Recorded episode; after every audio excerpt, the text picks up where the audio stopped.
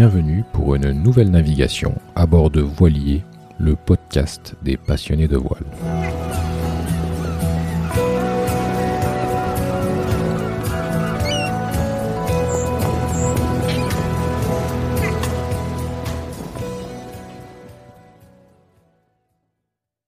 Avant de commencer, je vous invite à suivre Voilier sur les différents médias sociaux Facebook, Instagram, Twitter et LinkedIn. Vous y trouverez des citations et des fun facts liés au monde de la mer. Également, n'hésitez pas à liker et commenter ce podcast sur vos plateformes d'écoute favorites et sur voilier.com. v o i x l i 2 e. Merci de noter également que cet espace est disponible pour promouvoir toute activité, produit, compte en relation avec le domaine de la voile et des voiliers.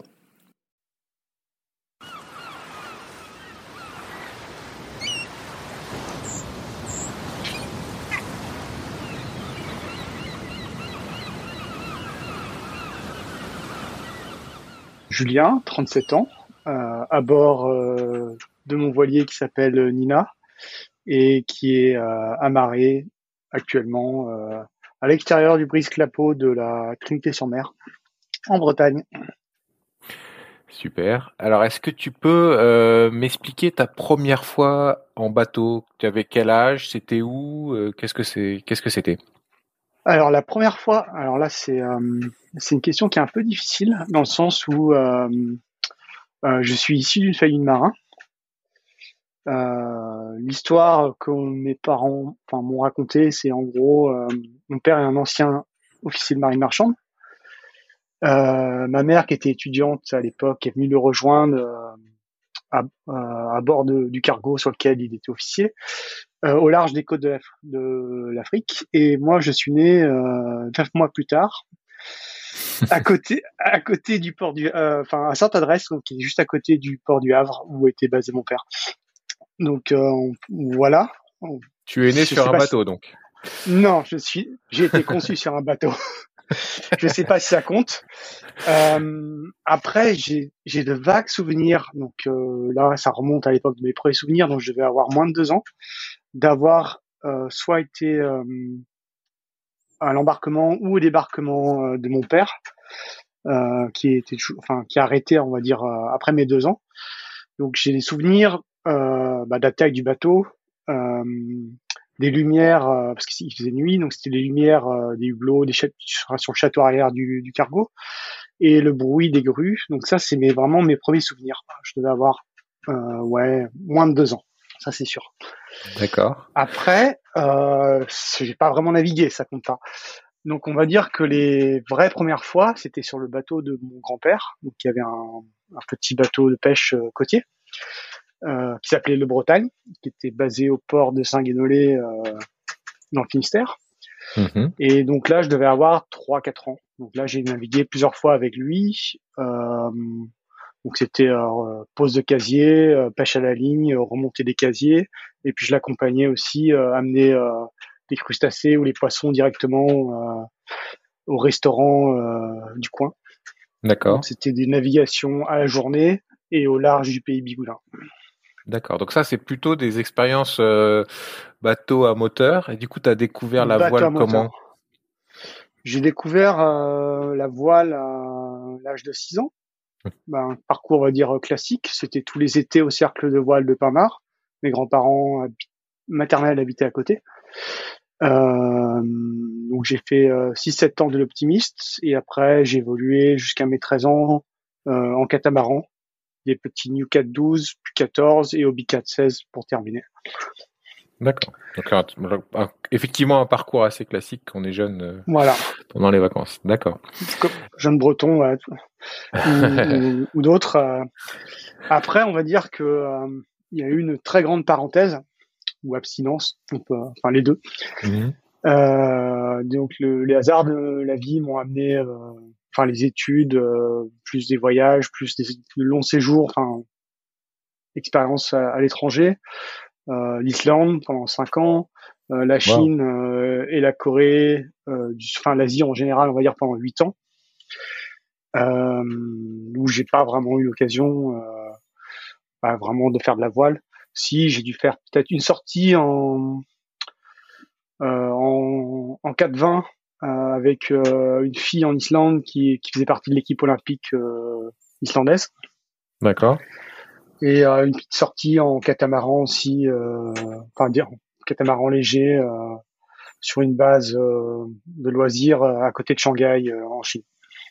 Donc ça, c'était euh, es un globe-trotter, donc j'en tu, tu as beaucoup voyagé un peu autour du monde. C'était dans le cadre de tes études, du boulot ou? Euh, Les deux. Les deux, d'accord. On va dire euh, voilà, euh, boulot et études. Mmh. Études dans un premier temps et boulot par la suite. Ok, donc euh, plutôt dériveur 420 là quand quand tu étais en Islande. Comment t'es venu à la voie habitable du coup? J'y suis venu en, je veux dire, euh, bah, j'ai navigué quelques fois euh, sur les, euh, le voilier d'amis de la famille, euh, mais bon, sans vraiment m'y intéresser. Euh, on va dire la première fois où je, je me suis mis sérieusement, c'était en 2016, donc c'est assez récent. c'était sur le voilier d'un ami qui venait d'acheter un petit, un vieux Dufour 29 et donc c'était une, époque dans ma vie où il y avait euh, enfin, de grands bouleversements. On pourra y revenir euh, plus tard euh, si tu veux. Mm-hmm. et donc j'ai commencé à naviguer avec lui tous les week-ends et puis enfin pouvoir à la semaine, on a écumé un peu toute la côte sud de la Bretagne. D'accord. Et c'était quoi le euh, c'était un Dufour 29 d'un ami, c'est ça? Donc euh... Ouais, c'est ça. Il venait d'acheter un Dufour 29, donc euh, bateau des années 70, euh, petit petit voilier habitable. Okay. J'ai commencé, on était parti de Vannes, lui il est Vantais, et bon le Golfe, les îles, ouais toute la côte sud de la Bretagne. Quoi. Et donc ça c'est quelque chose qui t'a qui a déclenché quelque chose chez toi pour voilà. Ouais. Voilà. Euh, en fait, euh, je pense que ça aurait été la question suivante. Euh, quel est le projet Enfin, quel est le mhm. Qu'est-ce qui a déclenché? L'élément déclencheur, on va dire. Enfin, enfin, c'était vraiment cette navigation-là, mais j'avais déjà des idées en tête. si tu veux, faut revenir quelques années en arrière. Donc, du genre, si on revient dix ans en arrière, bah, j'étais, on va dire, jeune cadre dynamique pour un gros groupe industriel suédois c'est le plus jeune expatrié euh, de l'histoire du groupe euh, en Chine. Donc euh, professionnellement, ça marchait plutôt bien. Mhm. J'étais à quelques mois d'une très grosse promotion. sauf que bah, dans la vie, c'est toujours, enfin, la vie est pleine d'imprévus. Donc ma mère est tombée gravement malade, donc un cancer. Et quand elle a su euh, bah, qu'elle s'en sortirait pas, elle m'a demandé de rentrer. Donc j'ai démissionné, je suis rentré, je suis rentré en France. J'ai retrouvé du boulot assez facilement pour un autre gros groupe suisse euh, industriel. Et disons que proche de ta mère du euh, coup? Plus proche, euh, disons que mhm. c'était c'était 10 heures de route au lieu de que ce soit 12 heures d'avion quoi. Ouais, 10 heures de route c'est quand même pas mal du. C'est quand même pas mal, mais mhm. bon, ça me permettait d'être plus présent que mhm. qu'une fois par an quoi. D'accord. Euh, et disons que sur le point de vue professionnel, ça s'est mal passé. Euh, on va dire mauvaise en, enfin, on va dire mauvaise entente avec mon supérieur hiérarchique. Euh, donc avec le, enfin, le cercle qui infernal qui s'est mis en place, le harcèlement moral, on m'a poussé à la démission. Plus ma mère, bah, son état de santé qui se bah, qui se détériorait. Et donc bah euh, ils ont, enfin, ils m'ont licencié en, enfin, ils m'ont licencié, ouais, c'était une semaine assez noire, dans le sens où j'ai perdu ma mère euh, un vendredi et j'ai été licencié le lundi suivant. Ok. Donc, euh, wow. Donc je me suis, je me suis double choc. ouais, double claque dans la figure.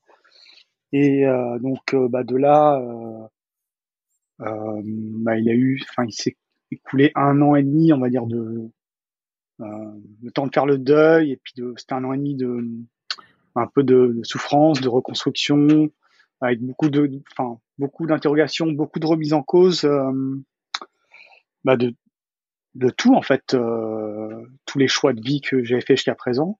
Et je me suis mhm. posé vraiment beaucoup de questions, genre qu'est-ce qui est important pour moi, qu'est-ce que je veux faire de ma vie, et quels sont les souvenirs que je veux garder en fait en me projetant à très long terme. parce que je me... donc de là, j'ai fait une reconversion professionnelle et j'ai commencé à bah, je suis passé de cadre technico-commercial à, à crépier. Donc faire des crêpes. Faire des crêpes, voilà, tout simple. D'accord. Un truc banal, tout simple, mais euh, breton. Disons que quand la, voilà, breton, euh, un peu un retour aux, racines. Mm-hmm. Ce qui a déclenché, euh, enfin ça, c'est, euh, je rangeais des photos de famille et je suis tombé sur une une photo de mon arrière-grand-mère, euh, ma Bigouden, que bah, que j'ai mm-hmm. connue. Elle est morte, elle est morte. moi, je devais avoir une douzaine d'années qui faisait des crêpes dans son penty à Pinmar. Et euh, donc ça, ça a été l'élément déclencheur, euh, sachant que euh, quand j'étais en Chine, à Shanghai, j'ai vu aussi une bande de jeunes bretons débarquer, ouvrir une crêperie, et qui ont eu un succès assez phénoménal, qui en ont ouvert d'autres par la suite. et je me suis dit, tiens, nous on s'est cassé, on s'est cassé le cul à faire des études, à avoir un, un bac plus 5 et en fait il fallait juste arriver avec un peu de culot et une bonne recette de crêpes. ouais, moi euh, j'adore les crêpes hein, parce que j'ai pour info, j'ai mes parents qui sont qui sont en Bretagne aussi à Dinard là. D'accord. Et euh, bah, j'adore là, j'adore cette région. C'est juste magnifique. Et euh, je pense que le, le boulot de, de, de, de crépier là, de c'est probablement le truc le plus rentable euh, dans la restauration, sachant que si tu regardes euh, l'investissement que tu dois mettre au départ, euh, etc., le coût de fabrication d'une crêpe, c'est c'est vraiment le truc. voilà, je pense que c'est un des métiers de restaurateur les plus rentables. Je sais pas si tu es d'accord avec rentable. Après, c'est rentable. Après, ça dépend. Il y a aussi des les loyers euh, qui peuvent être euh, excessivement chers. si, tu fais une pizzeria, si tu fais une pizzeria, tu vas avoir aussi un loyer et tu vas avoir en plus un matériel assez important à, acheter, etc. En termes d'investissement, ouais. Après, c'est effectivement c'est euh, l'investissement pour une pizzeria est un peu plus cher que pour une crêperie. Hmm. Mais c'est très rentable aussi. Hmm. Bon, on dit certainement, oui. ouais. Euh, et donc, tu t'es euh, reconverti. Ouais, voilà, tu te reconvertis, tu fais des crêpes. Et donc j'imagine que dans le cerveau ça, ça tourne un peu là. Ça, oui, ça tournait beaucoup. Donc euh, à l'époque, je m'intéressais, on va dire, à, à, tout ce qui était un peu habitat, euh, on va dire un, insolite, mais on va dire alternatif entre guillemets. Mmh. j'avais, j'aimais beaucoup tout ce qui était un peu tiny house en bois. Euh, qu'on peut tracter derrière un, un 4x4 ou euh, donc avec le but, euh, enfin une recherche d'une certaine autonomie, donc avec panneaux solaires, peut-être un réservoir pour pour l'eau, etc. Euh, donc j'avais considéré un peu tout ce qui était van aménagé, euh, la, van life, parce que l'idée derrière ça, c'était d'avoir un chez moi, mais de pas être figé quelque part. En fait, à chaque fois que quand j'ai réalisé, euh, quand j'ai fait le bilan de ma vie, en fait, à chaque fois que j'ai essayé de me poser quelque part, euh, je me suis toujours planté. Euh, ça n'a jamais marché en fait. Et donc, l'idée, c'était d'avoir un chez moi, mais que je puisse bouger. donc tout ça, ça, il y avait également, j'ai fait une sorte de bucket list après le décès de ma mère, et j'avais commencé à, cocher des choses, beaucoup de choses dessus. Donc un des premiers trucs, c'était que, j'ai réalisé, euh, bah, c'était en, bah, justement en 2016 ou 2017, je sais plus. Euh, c'est quand j'étais jeune, donc euh, je passais mon adolescence en Islande et je m'étais dit qu'un jour je ferais l'ultra trail d'Islande. Ok. Donc c'est un jour, enfin toujours on trouve, enfin comme beaucoup de choses, on trouve toujours des excuses ou pas le temps, on repousse toujours ça plus tard. Et là je me suis dit allez go, je m'entraîne et, et on y va. Donc je l'ai fait. Après, quand j'étais en Chine et quand j'étais étudiant, euh, je m'étais toujours dit que je ferais un jour, je ferais le tour de, enfin, le tour du pays. Sauf que quand j'étais étudiant, bah, j'avais pas le budget. Mhm. J'avais le temps, mais pas le budget. Et après, quand je travaillais, bah, j'avais le budget, mais j'avais plus le temps. Euh, donc là, après une saison de crêpes, je me suis dit, bah, ce coup-ci, euh, j'ai l'argent et j'ai le temps, donc euh, on y va. Quoi. Donc, pendant deux mois et demi, euh, ce qui était assez sport parce que le pays est quand même énorme. Mhm. Euh, pendant deux mois et demi, j'ai fait tout le tour du pays. D'accord. Un rythme assez effréné avec euh, bah, quelques quelques bonnes mésaventures, comme 48 heures de garde à vue au Tibet pour séjour illégal. D'accord. aller voir le Dalai Lama, c'est pas c'est pas bien vu. Hein. Euh, non, c'est juste euh, le fait euh, que le visa chinois n'est pas suffisant pour aller au Tibet. Il faut un, on va dire un visa supplémentaire. D'accord. Chose que je savais et j'y suis allé quand même un peu à l'arrache. Hein. J'ai fait du stop sur une route par moins, c'était l'hiver donc par moins 15 degrés. C'est un camionneur tibétain qui m'a qui m'a pris et qui m'a amené au Tibet. Mmh euh, j'ai passé une nuit donc euh, dans sa belle famille. Après deux nuits euh, où j'étais, on va dire, caché, hébergé dans un monastère. D'accord. Et le troisième jour où en fait je devais faire le, trajet retour avec le même camionneur, il a eu un contretemps et bah, j'ai été dénoncé. Je me suis fait ramasser par une patrouille de police. D'accord.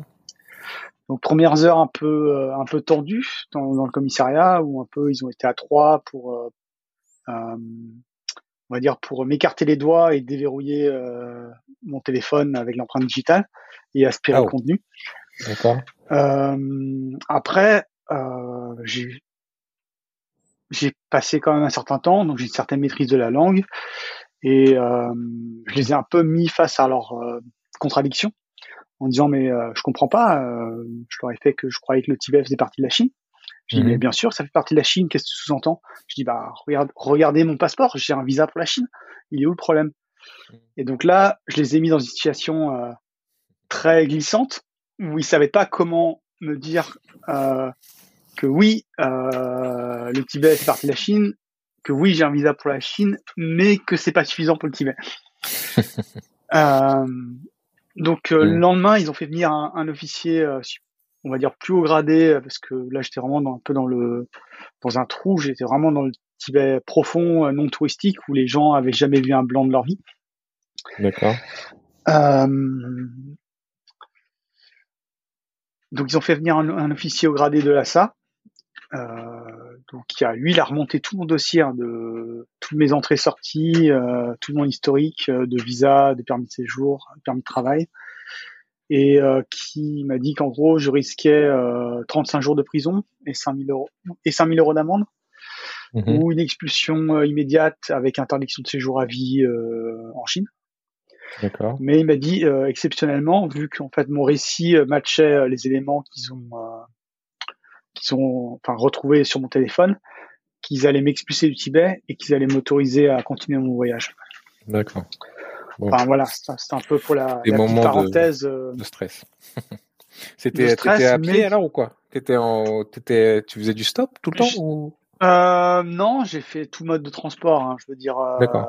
Le train. Euh... Le train, le bus, le vélo, à pied, euh, le chameau dans le désert du Taklamakan aussi, euh, pas dromadaire, pardon. Euh, mmh. Vraiment euh, tout type tout type de transport confondu. Un ou deux vols intérieurs parce que bon c'est vrai que mmh, mmh. pour euh, franchir des distances le, le, pays est quand même énorme.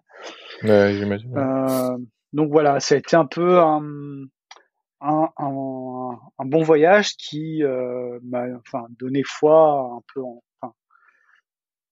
qui m'a donné un peu foi en moi et, euh, et du courage pour la suite euh, du projet, on va dire, des projets. Ouais, ça, ça c'est donc important que tu, euh, je pense que tu, tu racontes cette histoire-là à, à, dessin parce que effectivement, ça, c'est une importance dans le projet qui vient là.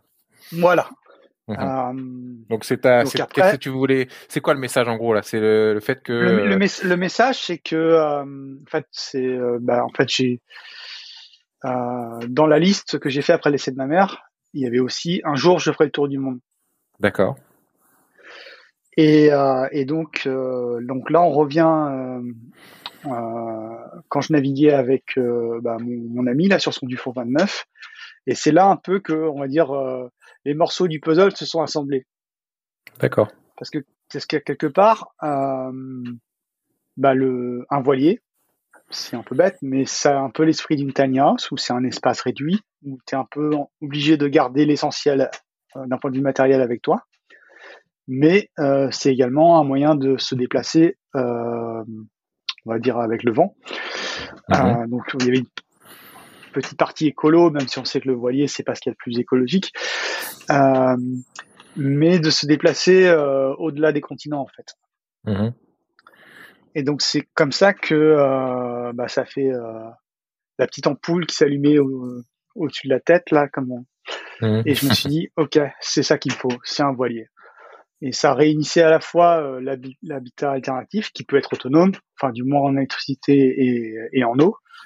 Euh, pour la nourriture c'est un peu plus compliqué. Mhm. Mhm. Et, euh, et également aussi euh, bah, un moyen de locomotion pour un voyage autour du monde. Ok, très bien.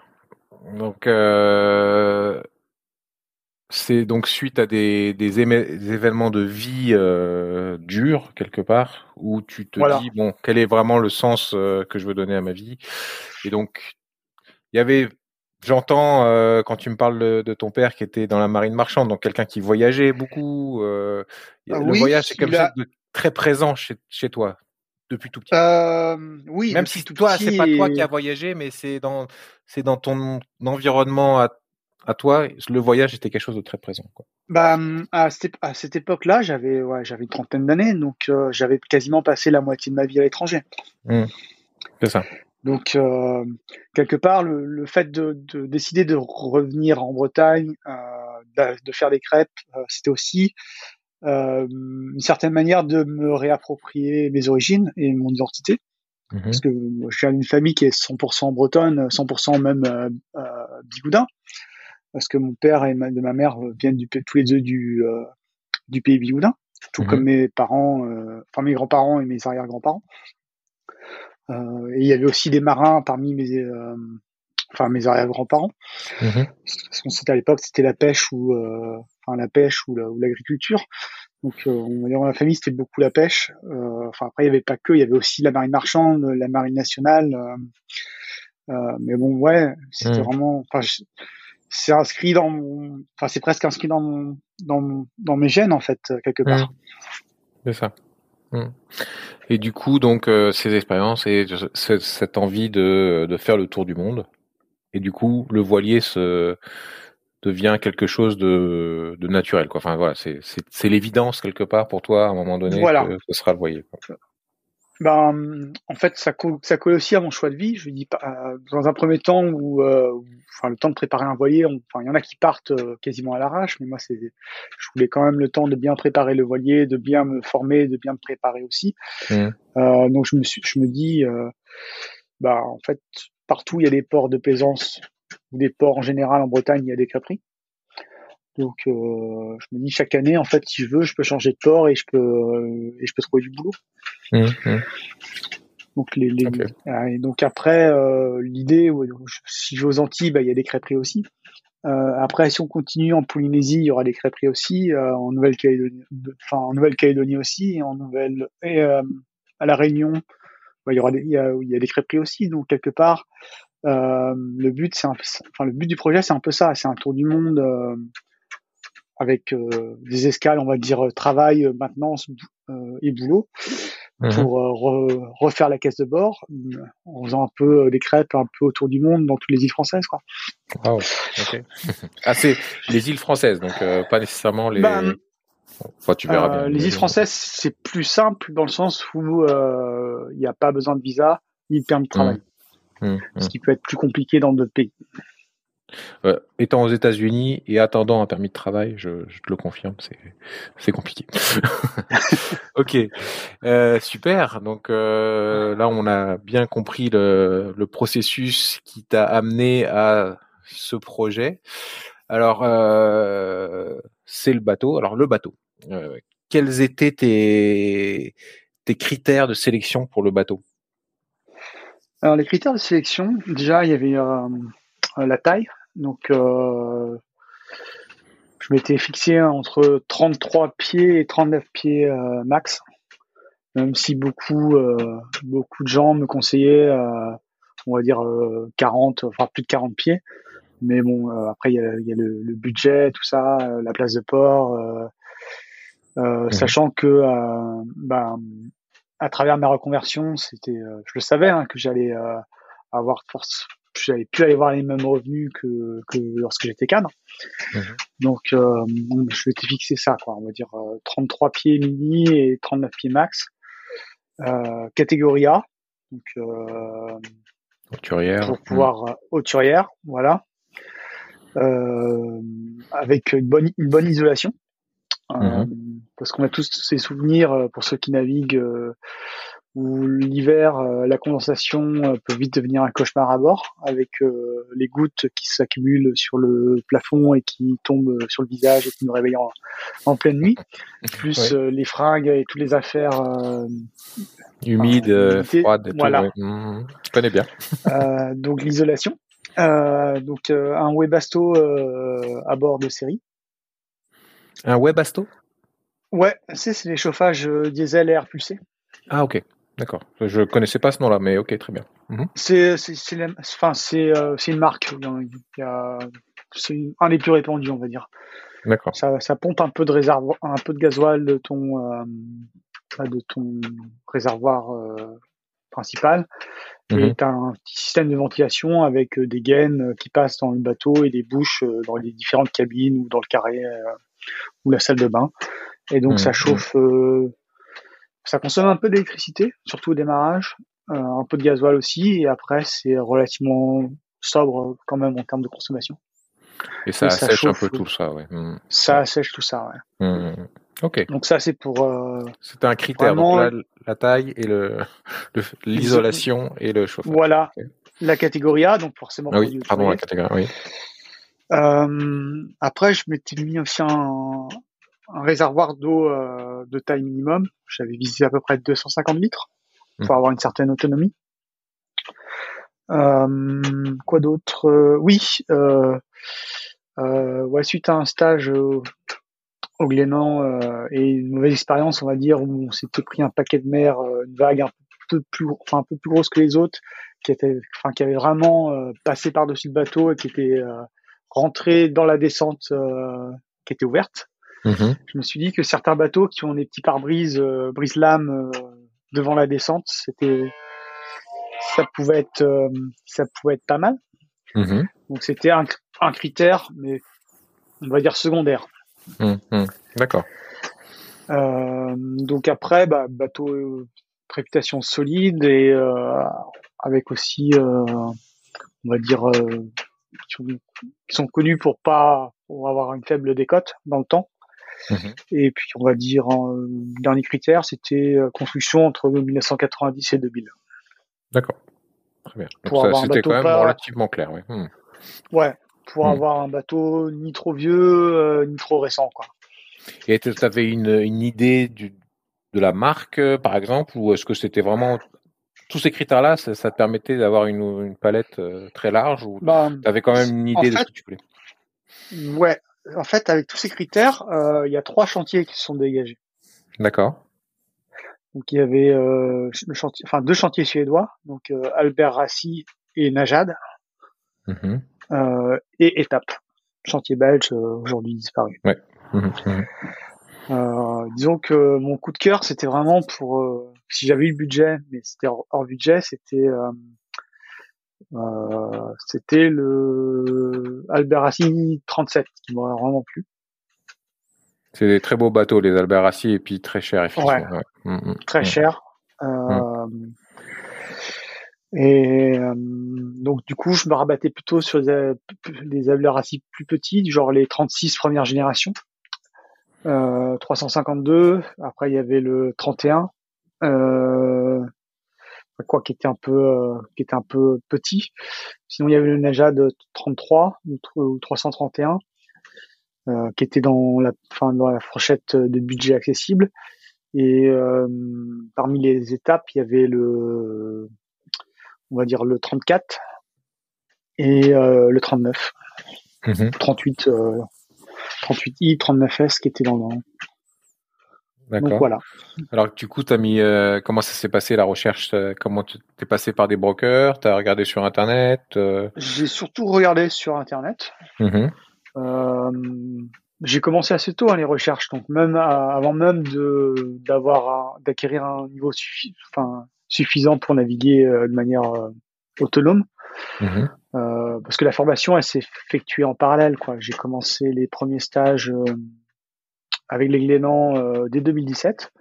Ok. Euh, si, tu, veux bien, on, on, on, y reviendra. On, termine sur le bateau et on reviendra justement sur cette formation. C'est intéressant, je pense effectivement pour les gens qui voudraient partir solo, que tu nous expliques. Alors du coup, donc tu tu euh, tu tu regardes sur internet. Ça a pris combien de temps? T'as vu combien de bateaux avant de, de choisir Nina? Euh, Avant de choisir avant de choisir Nina, ouais, j'ai vu euh, je sais pas six sept bateaux. D'accord. Euh, de 2000, enfin, j'ai commencé à les premières visites en 2016 et j'ai acheté euh, Nina, qui s'appelait pas Nina à l'époque. Euh, c'est moi qui l'ai rebaptisé. Mm-hmm. Euh, je l'ai acheté en septembre 2019. D'accord. Tu l'as trouvé donc en, dans, le, dans, le, dans, le, coin où tu étais ou tu as dû voilà, faire des... c'est ça. Ouais. Euh, il était il était dans un chantier à Arzal euh, donc c'était assez proche euh, parce que la maison de famille était à côté d'Auray. Et c'est un peu ça en fait. Euh, suite au décès de ma mère, mon père a refait sa vie et donc a, et, donc a, a, vendu la maison de famille. Et c'est un peu ça qui a précipité les choses, dans le mmh sens où bah, le, la maison de famille c'était un peu mon point de chute entre deux voyages, entre deux c'est un peu l'élément, on va dire, fixe et central de, ma vie, euh, enfin pendant très longtemps. Mhm. Et là, le fait que bah, j'allais me retrouver un peu, euh, bah, pas à la rue, j'aurais pu loger euh, dans de ma famille, mais que j'aurais plus de chez moi quelque part. Donc ça, ça a vraiment précipité les choses et donc c'est, ça a précipité l'achat du bateau. D'accord. Parce que le bateau est, enfin, ouais, j'ai fait un premier raconte en août 2019. Euh, la vente a été conclue en septembre 2019 et euh, la maison a été vendue euh, bah, début novembre. Donc le déménagement, enfin, on a vidé la maison courant octobre en fait. D'accord. Donc c'était vraiment très rapide. Mhm. Ça a été très rapide, ouais. Et alors comment tu, tu, trouves ce bateau? Euh, Il répondait donc j'imagine à la plupart des critères. Est-ce qu'il y en a qui n'étaient pas est-ce qu'on a, comment quand on achète une maison, euh, à un moment donné, on doit toujours faire un, compromis parce qu'il n'y a jamais tout ce qu'on veut. Est-ce que là, c'était le cas ou est-ce que tous les critères étaient, cochés là? Euh, Tous mes critères étaient cochés. Euh, après, c'était vraiment la, taille la, maximum. Donc, c'est vrai qu'un un 39 pieds, ça commence à être euh, gros pour euh, manœuvrer pour un solo. ouais. Mm, mm, mm. Ouais, ça commence vraiment à être gros. Euh, donc j'ai fait quelques sorties solo, mais ça reste c'est assez rare parce qu'en fait c'est vraiment on va dire assez épuisant parce que c'est vraiment c'est vraiment un bateau qui est fait pour naviguer en, en, il faut au moins moi je dirais trois personnes pour pour naviguer de manière confortable quoi. Mhm. Euh, quatre, ça peut être mieux parce que quatre, on peut faire des quarts, mais pour des manœuvres euh, importantes, euh, il faut vraiment, ouais, il faut vraiment être trois. Mhm. Mhm. D'accord. Et est-ce que, c'était un particulier, c'était un, comment ça se passe? Euh, oui, c'était un. J'ai acheté ce pavillon britannique. C'était un. D'accord. Un vieux couple de retraités britanniques euh, qui devait avoir plus de 70 ans les deux. Euh, eux, c'était leur deuxième bateau. Ils avaient eu euh, d'abord un étape 38i, donc l'ancêtre, enfin, l'ancienne génération euh, du 39S qu'ils avaient acheté neuf et qu'ils ont vendu pour acheter le 39S. Mmh donc eux, ils étaient partis bah, du Royaume-Uni et euh, ils avaient principalement navigué en Méditerranée. Euh, et euh, ils se sont fait une belle frayeur et ils ont décidé que euh, bah, qu'il était temps de passer la main. Mmh Donc euh, ils, ils l'ont vendu comme ça. D'accord. Donc ils l'avaient ramené à, à, Arzal parce que ils, ils, avaient trouvé un peu de des traces d'osmose au niveau du safran. Donc, euh, ils avaient d'autres amis, euh, parce qu'il y a pas mal de Britanniques qui sont euh, à Arzal ou La Roche-Bernard. Euh, donc, ils l'ont ramené là pour euh, bah, pour faire un traitement, on va dire, en partie curatif et préventif d'osmose. Donc, moi, quand je l'ai vu la toute première fois, il était dans, dans le hangar. Donc, il avait, il est resté au sec à sécher un an et demi. Et on va dire il venait d'être traité. Donc il y avait encore cette enduit un peu de couleur grise sur la coque. D'accord. Et il était dématé aussi quand je l'ai vu la première fois. Et alors du coup, tu l'as fait expertiser quand même? Parce que j'imagine que quand on te dit euh, osmose, alors il y aura un podcast euh, qui va qui va sortir là où j'ai j'ai eu une discussion avec euh, avec un couple là qui est parti aussi un peu autour du monde en famille là et j'ai je pose souvent la question quand, quand on achète le bateau, est-ce que vous faites des expertises ou les risques d'osmose et tout? Alors lui, il me disait, bah, écoute, s'il n'y a pas eu d'osmose pendant pendant dix ans, si tu vois pas de cloque sur la sur la sur la coque, c'est que probablement il y, en aura pas. Mais donc toi déjà tu partais euh, où ils avaient été euh, ils avaient été honnêtes avec toi en te disant on a un problème d'osmose, euh, on a eu un problème d'osmose et on a sur cette partie-là, oui. Après, il y a eu d'autres vis cachés. Oui, là, on, va en parler. euh, après, euh, on va dire honnête sur cette partie. Après, j'ai vu les photos hein, du, chantier, donc c'était vraiment, c'était pas, c'était léger. C'était, il y avait une hmm. dizaine de, euh, ouais, une dizaine de bulles euh, de, très légères, des petites bulles d'impact, enfin petits impacts de, liés à l'osmose, qui étaient vraiment euh, sur le cul du bateau, proche du safran. D'accord. Et le, reste de la coque était plutôt était saine, quoi. Mais ils hmm. ont quand même traité, enfin ils ont traité cette partie-là en, en curatif et le reste en préventif. D'accord. Donc du coup, tu as, fait une expertise quand même ou, ou t'as non, pas nécessaire? Mmh. Non. Euh, enfin, c'est surtout que euh, vu que c'était un 39 pieds, j'arrivais dans la fourchette haute de mon budget. Mmh et euh, donc là, je commençais à compter chaque euro. Euh, et donc du coup, j'ai décidé, euh, bah, à tort, euh, de me passer d'expertise. J'ai fait quatre visites, donc avec mon père et ma belle-mère qui eux vivent six mois, enfin vivent la moitié de l'année sur un voilier qui est basé aux Antilles. Euh, plus d'autres amis euh, propriétaires de bateaux. Euh, donc on a regardé un peu en bateau de, de fond en comble. Mhm. On a vu des choses. On a vu des choses sur le moteur. donc j'ai acheté. Enfin, on a vu que la quille aussi. On a vu déjà que la quille avait des des choses de fait. Mhm. On a vu qu'il y avait une, qu'il y avait de la strate qui avait été faite au niveau de la, enfin refaite au niveau de la quille. Euh, que le joint était pas tout à fait propre. Mhm. Euh, on a vu qu'il y avait des, choses à changer comme les, les taquets, etc. Euh, donc j'avais budgété euh, certains travaux en plus du prix de l'achat, ce qui m'a servi aussi pour négocier euh, pour négocier un peu le prix. Euh, et il y a aussi le fait que euh, bah, les Britanniques ayant voté le Brexit, la livre sterling avait pris une grosse claque, et ce qui, euh, ce qui m'a avantagé en achetant en euros aussi. Mmh. D'accord. Intéressant.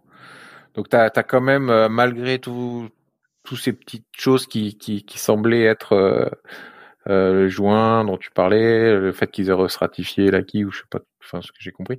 Du coup, mais t'as quand même décidé que c'était euh, c'était ok. Ouais, parce que le bateau, sinon le reste pour le, enfin le bateau euh, correspondait ouais, vraiment à ce que je cherchais avec quelques petits bonus comme dans la salle de bain il y a une cabine de douche séparée donc euh, ce qui est vraiment euh, agréable quand on habite à bord. Ça permet de se doucher à bord sans euh, arroser partout, enfin toute la salle de bain. Mhm. donc ça c'était un petit un petit plus. c'est une configuration avec combien de cabines? Deux? donc c'est ouais c'est un modèle. Enfin le, modèle existe en trois cabines et celui-là c'est un deux cabines. Donc avec un la troisième cabine est remplacée dans, sur ce modèle-là avec un énorme coffre donc accessible depuis le cockpit et euh, par la, la enfin, l'extension de la salle de bain et mmh. qui est qui est aussi la cabine de douche. Donc euh, le but, bah, c'est d'avoir un maximum de rangement. Donc en version, euh, de façon, en version euh, trois cabines, on sacrifie forcément, enfin j'aurais sacrifié forcément une cabine pour pouvoir stocker tout ce qui est outillage, pièces de rechange, mmh. etc. Les voiles, etc. Parce que, ce que voilà, les voiles, euh, parce que beaucoup de gens font euh, avec un bateau trois cabines, j'imagine. Mmh, D'accord. Super. Et euh, donc, pas de convoyage puisque tu étais directement sur, euh, sur site. Quoi. Euh, si, on a fait un convoyage de Arzal à la Trinité-sur-Mer. Je me rends pas compte, ça fait quoi comme distance? Parce que je ne vois pas où c'est Arzal en fait. Arzal, c'est euh, dans l'embouchure de, c'est un barrage qui est sur l'embouchure de la Vilaine. D'accord. Ça fait, euh, c'est pas très loin, hein, c'est euh, c'est 5-6 heures de, de navigation quoi.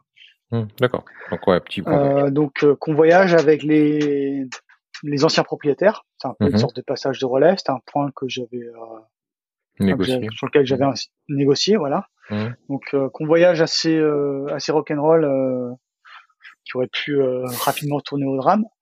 Ah ouais. Euh, parce qu'en fait, dans l'écluse, euh, dans l'écluse euh, du barrage, je me suis rendu compte qu'en fait que l'embrayage euh, fonctionnait mal. Donc, euh, il n'est pas passé du premier coup. Donc, pour faire une marche arrière et s'arrêter, prendre les pendis euh, dans l'écluse, ça a été un peu, Le sport. disons, le bateau a un peu sport, le bateau a Mhm. légèrement frotté. Il garde une légère trace de, de ça. Mhm. Je me suis dit, ok, embrayage à vérifier. Euh, après, j'avais un doute sur les batteries aussi. Euh, je me suis dit, euh, bon, euh, 5 heures, ça devrait tenir. Et en fait, non. Euh, on a commencé à descendre la Vilaine euh, au moteur. Et euh, bah là, il y a une batterie qui a pris feu. Enfin, qui a craqué, qui a pris feu. Ok. Euh, donc, euh, enfin, qui a, qui a- qui a pas, elle a pas pris feu, mais elle a commencé à fumer. Hum, hum. Ok. Donc un peu la, pa- la panique à bord. euh, donc on a coupé le moteur parce que du coup, si, euh, on va dire, si l'altern, enfin si l'alternateur euh, n'a plus, enfin, n'a plus des batteries pour lesquelles euh, envoyer le courant, c'est c'est l'alter- enfin c'est l'alternateur qui risque de, bah, de lâcher. Hum, Donc on a en- envoyé les voiles, mais il n'y avait pas assez d'air pour être euh, manœuvrant. Donc on s'est euh, joliment planté euh, dans la vase au plein milieu de l'estuaire euh, de la Vilaine. D'accord. Euh, Première euh, sortie euh, Voilà. musclée. Voilà, donc les, les anciens propriétaires étaient complètement dépassés par les, les événements. Euh, donc moi je me suis dit mince, euh, bon bah j'ai quand même pris contact avec le Cross Etel pour informer un peu la, la situation. Euh, j'avais pris l'assurance, donc euh, j'aurais pu être, euh, enfin avoir un, un remorquage de la SNSM euh, pris en charge par assurance, mais je me suis dit euh, pour une première sortie c'est quand même ça, aurait, ça aurait été le pompon. Hum. Donc euh, la veille du départ, en fait, j'avais fait un inventaire, euh, enfin de sécu euh, du matériel euh, à, à bord, et j'avais complété avec ce qui manquait, dont un bout de remorquage qui n'était pas présent et que j'ai acheté avant de partir. Et donc j'ai fait signe à un autre voilier qui passait, euh, qui avait un tirant d'eau plus faible parce que euh, l'étape, euh, il a quand même deux mètres de tirant d'eau, Ok. donc c'est quand même assez important. Donc il y a un autre voilier qui s'est approché, j'ai pu lancer le bout de remorquage et il a réussi à nous dégager à la troisième tentative. Euh, et il nous a ramené euh, au ponton d'attente euh, devant le barrage d'Arzal. Là, on, on est allé acheter des nouvelles batteries et puis on a remplacé les anciennes et on est reparti et on est reparti avec la marée suivante à la Trinité. D'accord. Alors c'est les anciens proprios qui ont qui ont payé les batteries ou vous avez partagé? Même pas, même pas. Même pas. D'accord. Ouais. Bon après c'est vrai que euh, j'avais négocié euh, une bonne remise, mais Mmh, euh, je pense que par rapport à ce que j'ai découvert derrière, c'est quand même Ouais. payé trop cher. Hum. Bah alors, on, peut y venir maintenant. C'était des gros soucis de, de Qu'est-ce que tu peux nous dire là-dessus? Avant ça, il y avait Avant la quille, ouais, avant la quille, il y a eu le moteur déjà. Donc le moteur, j'avais des gros doutes euh, bah, sur les l'échangeur. Voilà, le coup d'échappement était clairement à remplacer. L'échangeur, euh, j'avais bon espoir de pouvoir le, le récupérer après un bon nettoyage, un décrassage. Euh, je savais que j'avais le, le joint du set drive euh, qui était à faire aussi. Euh, donc j'avais euh, projeté à peu près euh, 5000, 5500 euros de travaux sur le moteur. Mhm. Euh, en fait, euh, j'en ai eu pour euh, 8005 parce que l'échangeur était euh, était mort, irrécupérable. D'accord. Euh, L'embrayage était effectivement à changer aussi.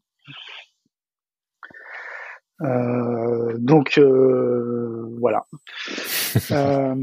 après, j'ai une autre mauvaise surprise sur le safran. Donc là, je pense que de toute façon, même un expert ne l'aurait pas vu. Je peux console comme ça. C'est qu'en fait, le palier inférieur du safran, donc avait n'avait pas été remplacé. Il avait un peu l'aluminium avait un peu sulfaté, gonflé, et ça avait euh, craqué la strate du tube de Jomière. Donc j'avais une voie d'eau euh, dans le cul du bateau. Et euh, plutôt que de, on va dire, faire, enfin extraire le, le, palier et le remplacer, bah, ils ont gratté la strate existante, ils ont restraté et rejeté le côté par dessus. D'accord.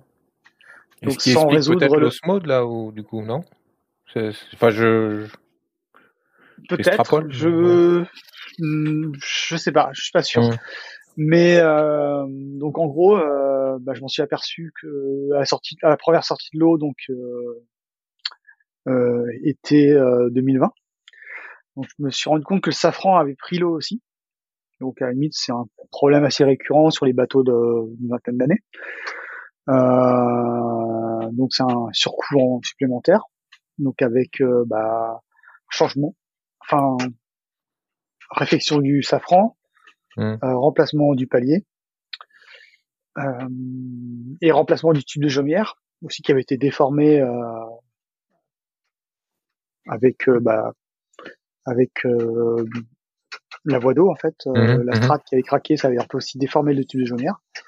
Donc gros surcoût. Euh, donc premier, première année, euh, enfin premier euh, et déjà de, de grosses factures à payer, bien plus que que pour provisionner. Mmh mmh et donc l'acquis, donc l'acquis, ouais, je savais qu'il y avait eu des choses de faites au niveau de l'acquis. Mmh Après, quand je m'étais renseigné sur les sur des forums de propriétaires d'étapes, euh, j'ai appris que euh, les premiers exemplaires de la, de la série, donc euh, le mien faisait partie, la série était lancée en 1998, le mien est de 1999, mhm. mais il fait quand même partie des premiers exemplaires. Euh, ils avaient eu un, ils avaient eu des soucis, euh, disons que le l'étude de la liaison coquille était un peu légère. Ok. Donc je me suis dit, je sais qu'il y, y, a eu un rappel, donc je me suis dit, ça se trouve la strat euh, la, la strate euh, qui a été rajoutée, elle a fait suite au rappel euh, des premiers exemplaires de, mmh, mmh. de la série. Et mmh, donc, donc je me suis dit ok, bon, on y va quand même. Et les premiers soucis, en fait, bah, je vraiment, je les ai vus à la sortie de l'eau euh, cet été. Cet été sachant Que, euh, voilà, sachant qu'au printemps, j'ai fait des sorties un peu dans des conditions assez musclées pour euh, voir un peu euh, le comportement du bateau. Mhm. Donc ouais, on avait 35 nœuds, 35 nœuds établis avec des rafales à 55. donc on était sous l'équivalent de trois riz et trinquettes de sortie. Et on s'est tapé du près pendant pendant quasiment 12 heures. 12 heures de remontée au près on était parti de Pornichet pour remonter à la trine. L'aller, on s'est fait au portant, c'était en, 5 heures seulement, et le retour, euh, 12 heures auprès, vraiment, il fallait, oh, ouais, 12 heures auprès. Dans des conditions de mer assez, euh, assez musclées, jusqu'à qu'on arrive un peu dans, euh, dans la ceinture de euh, bah, la presqu'île de Quiberon et les îles, où là, la mmh. mer s'est un peu calmée mais ça soufflait, euh, ça soufflait fort. C'était un bon euh, test. Hein. C'était un bon test. Et euh, c'est un bon test, mais qui euh, bah là j'ai vu après qu'il y avait des fissures qui étaient apparues dans le fond de coque euh, au niveau euh, des boulons de qui. Yo, voilà. Là, voilà. ça fait peur. voilà, donc sortie de l'eau. Après j'ai vu les fissures à l'extérieur, vraiment au niveau de la liaison euh, coquille. Donc euh, j'ai fait demandé une expertise via l'assurance. Euh, donc euh, malheureusement, euh, bah, l'expert il a défendu l'assurance et comme c'est pas vraiment lié à un fait de mer et que c'était des événements antérieurs à l'achat du bateau, Bah, c'était pas, c'était pas pris en charge par l'assurance, donc c'était pour pour ma pomme et pour ma poche. Mhm. D'accord. Donc mauvaise nouvelle à nouveau sur la Donc là, tu as, entrepris des, des, des, sacrés travaux là. Ouais. Euh, bah, déquillage, le déquillage s'est mal passé. Ils, euh, faut dire le, le, fond de coque, ils ont arraché le fond de coque avec la quille. Donc ça a été euh, reconstruction du, euh, du, fond de coque et requillage. Mmh. Et après, en observant euh, la quille, à mon avis, en fait, c'était pas donc c'était un peu une, une malfaçon et un vis caché parce qu'en fait, il y a eu un talonnage aussi. Ouais. Tu disais que tu avais vu euh, au moment de l'achat qu'il y avait quand même des trucs bizarres, donc c'était ça en fait. voilà. Donc il y avait euh, donc une malfaçon qui date de la conception du bateau et un talonnage. Euh, après, reste à savoir si c'était les, anciens propriétaires ou ceux d'avant, parce que moi je suis le quatrième propriétaire du bateau. Ok. Donc le bateau il a une certaine historique. Mhm. donc à savoir à quel moment il aurait talonné, c'est difficile de. Ouais. Enfin c'est difficile de, de juger quoi.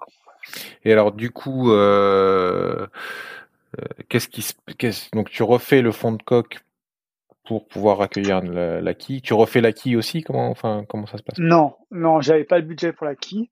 Mmh euh, la quille a été redressée parce qu'en fait, elle était vraiment un peu, ça se voyait à la nuque, elle était vraiment un peu de travers quand il était sorti de l'eau. Donc ils auraient réussi à redresser un peu la quille quand même, mmh mais euh, je pense que c'est une quille en plomb, donc euh, qui a dû se déformer un petit peu au moment du, du choc euh, du talonnage et qui reste un peu légèrement voilée. Donc le c'est moins qu'avant, mais le bateau a une légère gîte sur bâbord. D'accord. Ok. Et donc ça, ça, ça c'est bon. Enfin, pour toi, c'est maintenant j'imagine que tu as bien solidifié. J'ai vu les, images là de, des travaux. C'est ça a l'air quand même bien propre maintenant.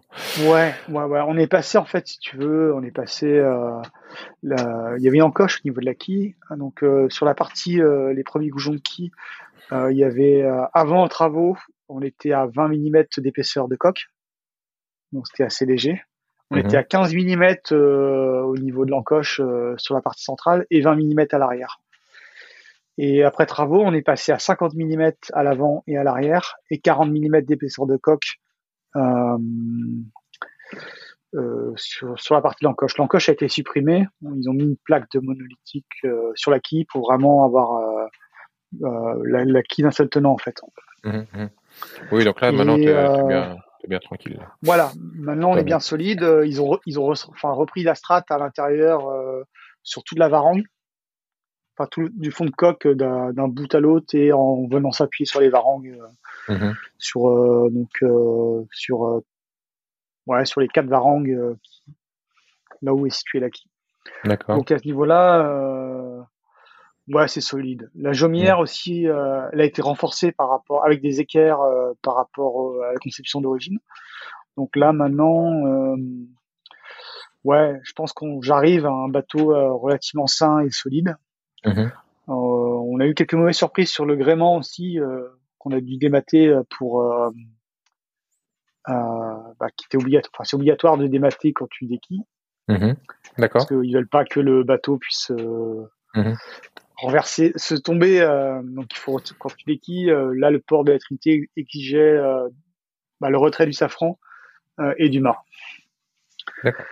Et euh, sur le mât, en fait, euh, on s'est rendu compte que le réa pour la drisse de spi, il était en tête de mât et par rapport au fractionnement du gréement, euh, il n'était pas prévu pour être aussi haut dans le mât. Il aurait dû être beaucoup plus bas. D'accord. Et j'ai un camarade de Déglénan qui lui a acheté le même bateau, euh, mais qui est basé en Méditerranée, et qui a dématé euh, cet été en Méditerranée. D'accord. À cause de ça? donc je me demande à cause de ce problème C'est une pièce euh, au niveau des barres de flèches qui a cassé. Mais si ça se trouve, euh, je sais, il faudrait que je pose la question, mais ça, je sais pas si tu es sous spi quand il a dématé. Hum, hum, hum. D'accord.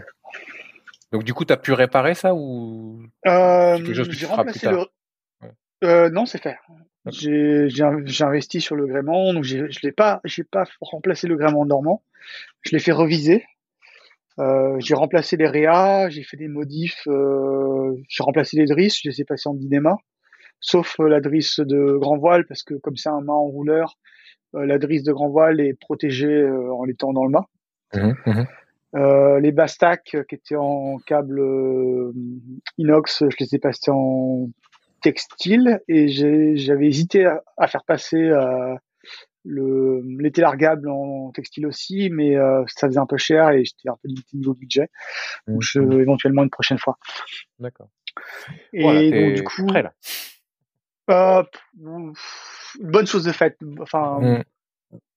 de bonnes enfin des étapes de franchie, mais pas pas encore prêt, euh, on va dire à, à partir et ni à traverser. euh. Mhm. Il y a encore d'autres étapes. L'équipement euh, hauturier avec les panneaux solaires, les. Panneaux solaires, euh, j'ai déjà, mais c'est pas assez. Je me suis rendu compte, j'ai j'ai 300 watts de panneaux solaires et pour être vraiment autonome, euh, je pense qu'il faudra arriver à 600 watts minimum. D'accord. Euh, passer sur des batteries lithium, parce que le problème des étapes euh, avec la double coque, donc les étapes qui sont des bateaux insubmersibles pour ceux qui ne connaissent pas, donc Mhm. qui ont une double coque qui prend beaucoup de place euh, à l'intérieur, donc euh, moins de rangement. Donc le parc à batterie est limité, à moins de euh, condamner un des coffres, euh, un des deux coffres à, à provision, mais qui sont utiles pour des grosses traversées. Donc euh, l'idée ce serait de passer sur des batteries lithium qui permettraient d'exploiter euh, 100% de la charge et euh, non euh, 70% euh, comme sur des batteries plomb. Mhm. Mhm. Euh, donc entre temps, bah, j'ai rencontré une, une- enfin j'ai une copine Mhm. qui m'accompagne, euh, qui elle a commencé ses cours de voile au Glénan aussi, D'accord. et elle euh, qui est partante, hein, le projet lui plaît. Euh, De toute façon, moi j'étais très clair avec elle. J'ai mon projet c'est- ça. Soit tu viens, soit je pars quand même. Bon. Donc euh, la mise au clair a été dès, le départ. Et euh, bon, elle, a, hum, en tant que femme euh, et privilégiant un peu confort, hygiène, elle a mis, on va dire, euh, un critère, c'est euh, un dessal, pour pas Ouais. trop se limiter euh, en eau douce, on va dire. D'accord. Donc c'est le dessal, c'est un coût, mais bon, c'est des travaux prévus peut-être dans deux trois ans. Bah, je pense que c'est important effectivement pour les longues traversées aussi quand même. Le... voilà. Je je pense que c'est pas un investissement pour rien non plus. Ça donne une autonomie en eau euh, douce qui est pas négligeable. Ouais, c'est Mhm. Mhm. Là-dessus, je suis d'accord. Ça évite de stocker des, des bidons d'eau euh, sur le pont, Mhm. comme euh, certains font. Donc c'est, j'entends là que a priori maintenant le bateau en termes de coque, de gréement, il est plutôt sain parce que tu as fait Ouais. les réparations qu'il fallait, les révisions qu'il fallait. Maintenant c'est plus des investissements sur l'équipement qui va te permettre de faire les longues traversées. Voilà, du hauturier. On Mhm. voudrait compléter le jeu de voile avec un, un spi, euh, un spi symétrique. Parce que là, en termes de jeu de voile, on a donc génois, euh, trinquette, tourmentin sur les largables. On a un généqueur, mais euh, le généqueur qui est bien pour, euh, enfin, qui est une voile un peu passe-partout, mais qui permet pas vraiment de, de faire, enfin, qui devient inefficace à partir du euh, largue. euh, Mhm. Donc, euh, nous, on voudrait avoir une, une voile le qui permet de etc. Mhm. Mhm. on a, le- on a déjà le tangon. Ouais, On a déjà le tangon. Mm.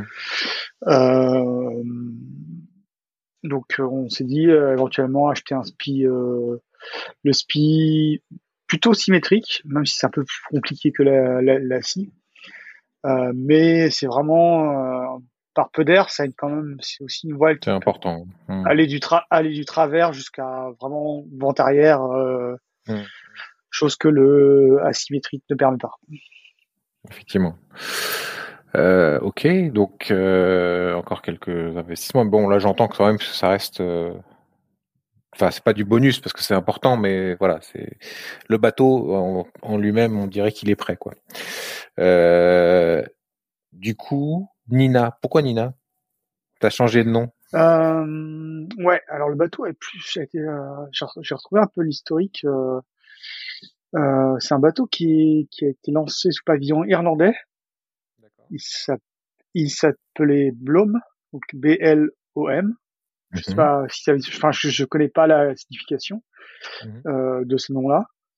Euh, après, il est passé sous pavillon britannique où il a été euh, euh, euh, Blue Bottle, numéro 3. Mhm. les anciens propriétaires, eux, l'avaient rebaptisé Henry Morgan, qui était le nom d'un amiral britannique de la Royal Navy qui est qui était devenu pirate. D'accord. Et euh, Nina, c'est un, c'est un peu un hommage. Euh, c'est de diminutif. Hein, c'était le surnom de Marina, euh, qui était le prénom de ma mère. Donc c'est un peu un hommage à, ma maman. Mm-hmm. en fait, c'est un peu son décès qui a déclenché tout ça mm-hmm. et qui a fait et qui a fait que bah, je vis aujourd'hui à bord de, de ce bateau. donc c'était un peu ouais une sorte d'hommage. D'accord. Donc, euh, oui, vas-y. Et un nom euh, très court euh, à dire à la VHF en cas de problème. novembre... November India, November Alpha. C'est plutôt simple. je pense que certains, certains, certains bateaux doivent s'amuser à, avec des noms à rallonge, doivent s'amuser à, c'est vrai que c'est quelque chose, on pense pas toujours, mais c'est bien. Merci pour le tip. Euh, je pense que ça va, ça, va aider beaucoup de monde, effectivement. Euh, ah, super. Alors, euh, maintenant, si on, on, revient un peu sur la, parce que donc, alors au départ, c'était un projet solo, mais j'ai l'impression que maintenant c'est un projet duo, puisque tu as. Voilà, c'est un projet duo. Ouais. Et du coup, justement, alors la, la préparation des marins. Donc, tu m'as parlé des Glénans. Est-ce que tu peux euh, expliquer un peu ton, ton parcours pour euh, parce que j'entends une préparation solo au départ. Donc qu'est-ce que tu c'était quoi les, les, les, formations suivies pour pouvoir partir en euh, solo? bah, Ouais, j'ai commencé par plusieurs stages Glénans. Donc mmh niveau 1 à Paimpol, c'était un stage de 15 jours. suivi le mois suivant d'un niveau 2, donc au départ de Saint-Malo euh, une semaine. Donc j'ai validé niveau 1, niveau 2 la première année. Euh, j'ai fait le choix volontaire de me former en, en manche. C'est euh, parce que c'est bien parce que je pense que c'est une zone compliquée. Du coup, euh, quand tu une zone, sais naviguer là, tu sais naviguer ailleurs. T'es à peu près tranquille, ouais. Hmm. C'est une zone très compliquée en, en, en, termes de courant, de marnage, et euh, c'est un peu le chemin classique des dépressions. Euh, qui balaye la Manche. Euh, donc ouais, niveau 1, niveau 2. Donc niveau 1, a priori, on n'est pas censé naviguer par gros temps on a fait la, on est rentré, enfin on est rentré à, à Paimpol, il y avait quand même huit Beaufort, une mer assez démontée. Euh, donc ça, ça vaccine dès le premier stage, euh, j'étais vacciné en fait. Beaufort 8, ouais, j'ai jamais fait ça, donc ça doit être. Ouais, c'était euh, c'était costaud quoi. en plus, on allait euh, on allait se, on était joueurs. Hein. J'avais un super équipage. Euh, on est allé euh, sur les éaux de Bréa, donc il y a une zone assez tourmentée par Louis Beaufort. avant de avant de rebrousser chemin pour rentrer dans le chenal de Paimpol. Mais ouais ouais c'était au, au moins je était ok? Il était le formateur le formateur était ok. Mmh. Euh, on a eu un super formateur, donc euh, j'ai appris énormément de choses dans ce stage de 15 jours. Et après, il a fallu que j'attende le niveau 3 pour vraiment euh, apprendre des, nouveaux trucs en fait. D'accord. Et alors, c'est niveau 1, 2, 3 là, des Glénans, c'est c'est par rapport à un truc, pour un, un programme solo ou c'est juste la, des cours de voile c'est les cours de voile. Euh, en fait, maintenant, ils ont, enfin, il y a une réforme. Donc, en gros, le niveau 4 te permet, te donne l'accès au, au, enfin, au monitor. Mhm. Euh, y a pas une, je veux dire, il n'y a pas une formation Glénan spéciale solo? Non, non, non, c'est vraiment euh, formation équipage. Euh, euh, et puis, c'est bon, la formation Glénan, c'est un peu la voile à l'ancienne, c'est-à-dire compas de relèvement, descendre sur la, enfin, enfin, navigation à la carte avec euh, la règle de CRA, euh, mmh, le mmh. compas et euh, vraiment navigation à l'ancienne, quoi, à, l'estime. ce qui est utile en cas de panne d'instrument. super utile, bien sûr. Ouais. Mm. Mais en fait, quand tu fais le, tu, as tes permis euh, moteur ou pas? Parce que moi, j'ai le permis euh... auturier où on fait ça, ce travail-là. En tout cas, moi, je l'ai fait sur euh, travail des cartes, euh, compas de relèvement, tout ça, comme tu, dis, tu m'expliques là. Mais est-ce que toi, tu as, tu as, tu as tes permis moteur du coup? J'ai mon permis côtier. Euh, j'ai pas passé de hauturier encore. Mais après, est-ce que euh, hauturier, tu le fais en théorique, en cours, ou est-ce que tu le fais en condition, c'est-à-dire avec la mer un peu démonte Tu es en théorie. Tu es en théorie. Voilà. Du coup, euh, voilà. Euh, donc toi, j'entends que finalement, le permis hauturier moteur, pour toi, serait relativement simple, sachant que tu as déjà toute la, la théorie et même la pratique, en gros, quoi. Donc tu, ça, je, bah, suis même pas sûr que ce soit nécessaire. Il y a un peu de code, il y a un peu de code à réviser quand même, quoi. Le, mm il y a un peu de connaissances à, à apprendre pour passer le permis euh, côtier. Mais le, je pense que le permis euh, hauturier, oui, je pense que je, mm. euh, avec ma compagne, je pense qu'on va, on, va le passer pour histoire d'avoir. Euh, mm, mm. Ça fait, c'est, enfin, ce serait pas un mal entre guillemets. Mais sachant que la navigation sur carte, euh, je veux dire, euh, dans un bateau qui bouge, c'est autre chose que c'est, c'est un bon dans test. Une salle de cours. Voilà. dire, généralement, c'est comme ça que tu sais si tu as le mal de mer ou pas. c'est ça. Ok. Donc, euh, tu fais. T'es arrivé jusqu'au niveau 4, c'est ça? Euh, Donc, j'ai fait après un... deux stages de niveau 3. Ok. Et, euh, et après, j'ai accéléré le projet, c'est-à-dire euh, j'ai fait un break mhm. et j'ai fait la formation continue euh, bah, des Glénans, donc qui forment les moniteurs. J'ai pas, j'ai pas validé le niveau 4. J'ai échoué aux, aux épreuves. Enfin, il y a eu. Donc, je m'étais un peu euh, fâché avec euh, mon équipage. Enfin, fâché, on s'était un peu pris la tête. Il y avait peut-être une part de jalousie aussi, sachant que euh, on naviguait en Manche, donc euh, me souviens d'un mois de mars où on enchaînait les dépressions euh, les unes sur les autres, et euh, il y avait une part de, enfin peut-être une part de jalousie parce que moi je suis complètement insensible au mal de mer. Mmh. moi, euh, eux, quand ils devaient descendre à leur tour, faire se positionner sur la carte, les plus forts tenaient cinq minutes et ressortaient et vomissaient leur trip. Mmh. Et moi, ça me faisait ni chaud ni froid. Quoi. Je peux, mmh. je, je, je suis complètement j'ai peut-être manqué un peu d'empathie aussi. Euh, parce qu'en fait, je sais pas, je, je, je, sais pas ce que ça fait d'avoir le mal de mer. Je, je l'ai jamais eu, mmh. même dans, dans les pires conditions. Euh, euh, donc on a eu des, enfin, on a vraiment eu des conditions sport avec le bateau qui s'est couché euh, par des rafales de vent. Euh, mmh. Euh, donc ouais, le, le, mal de mer, je sais que c'est un problème que, enfin, c'est quelque chose qui m'arrivera jamais quoi. Mmh. Je, je, suis naturellement immunisé contre ça. D'accord. Euh, donc j'ai trouvé un peu le, euh, enfin le. Après j'ai fait une, c'est vrai, j'ai fait une, sur l'épreuve, on va dire, qui valide le chef de bord, qui permet après l'accès au monitorat. Donc j'ai rasé, enfin je suis passé près d'une balise de nuit, enfin d'une balise cardinale qui était non éclairée en lève de nuit. Euh, donc euh, ils ont jugé que j'ai pris un risque euh, pour le bateau et pour l'équipage. D'accord. C'est vrai qu'on est passé près. On l'a aperçu au loin dans la, dans la, enfin, dans la pénombre du clair de lune. Je savais qu'elle était là. Je savais qu'on allait passer près. Euh, et j'ai décidé de passer quand même. Mmh. Et donc du coup, ça m'a. C'est pour ça qu'ils n'ont pas validé mon niveau 4. Euh, c'était sévère, mais euh, avec le recul, je me dis que c'était c'était justifié, c'était juste. Mmh. Euh, sachant que quelques mois après, euh, il y a un Figaro 3 pendant le Tour de Bretagne euh, à qui il est arrivé la même mésaventure, sauf que lui, il a, il a tapé la balise. D'accord. Euh, et il a coulé. Oh, d'accord, d'accord. Donc là, effectivement, tu te dis, euh, j'ai eu de la chance. bah, en fait, euh, je savais qu'on passait. J'étais sûr de moi, mmh. même si, même en naviguant à l'ancienne, c'est-à-dire j'avais, j'avais trois points de relèvement, euh, j'avais trois phares et je relevais au compas de relèvement euh, tous les tous les deux minutes.